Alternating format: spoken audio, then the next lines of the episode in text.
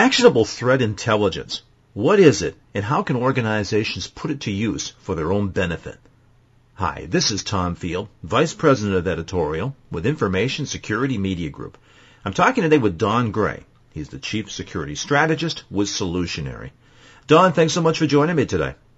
Tom, thanks for having me. Great to talk with you. To start out, why don't you tell us a little bit about yourself and your role at Solutionary, please? Sure, Tom. I'm uh, Solutionary's Chief Security Strategist.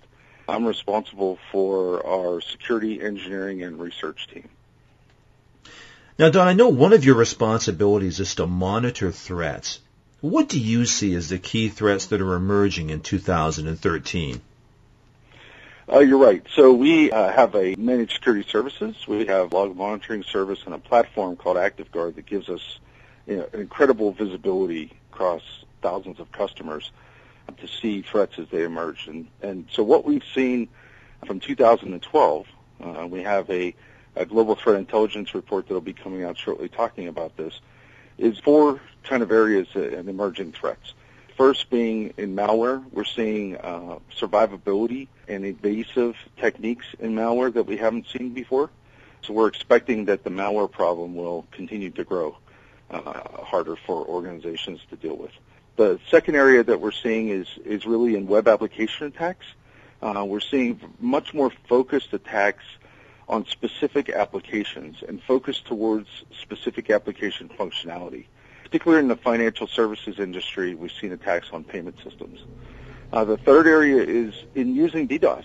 We've actually seen a resurgence in DDoS, sometimes tied to hacktivism, but sometimes tied to uh, you know, trying to be used to mask an attack, particularly against those web applications.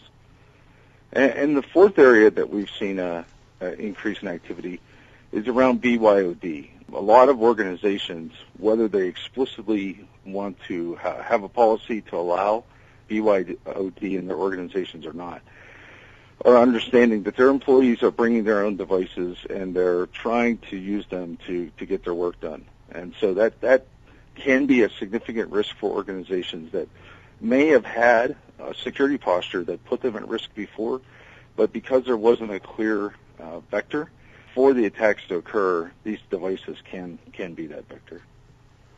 Well, Don, if you're seeing new threats or new variations on old threats, then it's fair to say organizations are too.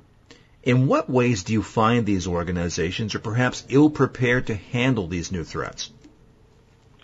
I think that um, the biggest thing we see in our work is visibility.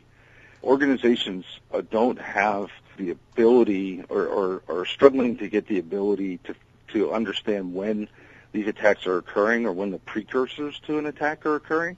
And, and so identification of when the attack occurs and the time that can elapse between the time that an attack actually occurs and the time it's identified is one of the things that I think organizations struggle with most. We talked about actionable threat intelligence at the top of this conversation. I'd like to dive into that now. From your perspective, please, define actionable threat intelligence. You know, to me, it's pretty simple. I try not to be too complicated about things.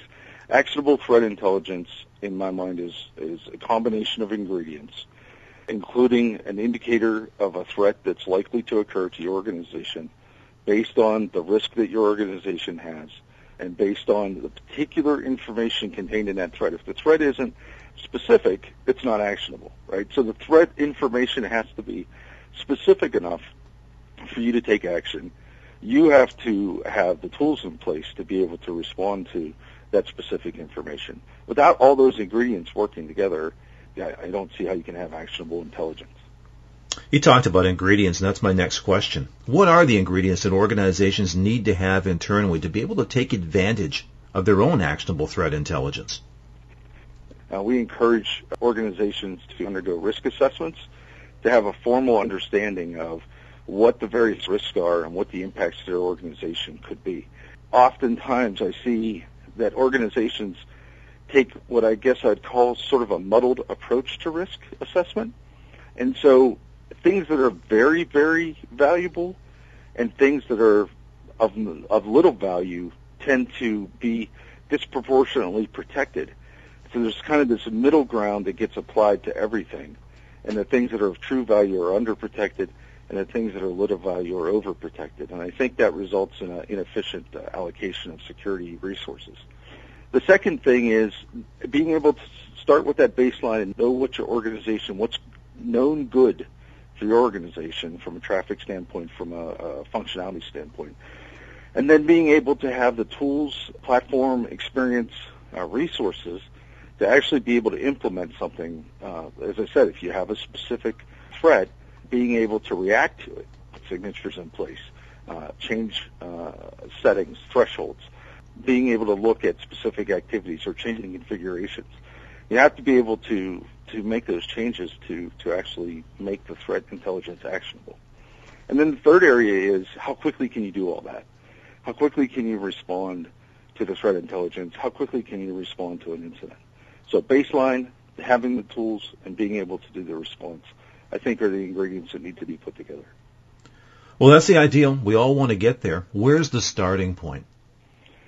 I think for many organizations, uh, the starting point is that that baseline. Sometimes it's it's it's one of those things where you have to sort of go back and start at the beginning, and I think that really does pay off. That more longer term perspective, more of that investment mentality. That um, we're going to make some upfront investments, and those upfront investments are going to pay off over time. Final question for you. We're just a few days out now from the RSA Conference 2013. Beyond actionable threat intelligence, what are some of the topics you're going to be discussing with attendees at the event? Uh, so we're going to be discussing a couple of things. One of them is getting more value out of your information security program. So one of the things that uh, when we talk to organizations, there seems to be a, a lot of hidden potential value in the logs that they may be collecting for security purposes. Uh, oftentimes we will see IT departments uh, and business units themselves, uh, whether from a performance standpoint or a troubleshooting standpoint or quality of service, that, that they can mine those raw logs for some additional information. And we have uh, some solutions for customers that, that, that, feel the same way about that that we do. Uh, the other thing we'll be discussing is our upcoming uh, Global Threat Intelligence Report that we'll be releasing shortly after RSA. Very good. Look forward to receiving your report. Look forward to seeing you at RSA. Don, thanks so much for your time and your insight today. Thanks, Tom. I really appreciate it. The topic has been actionable threat intelligence. I've been talking with Don Gray. He's Chief Security Strategist with Solutionary. For Information Security Media Group, I'm Tom Field. Thank you very much.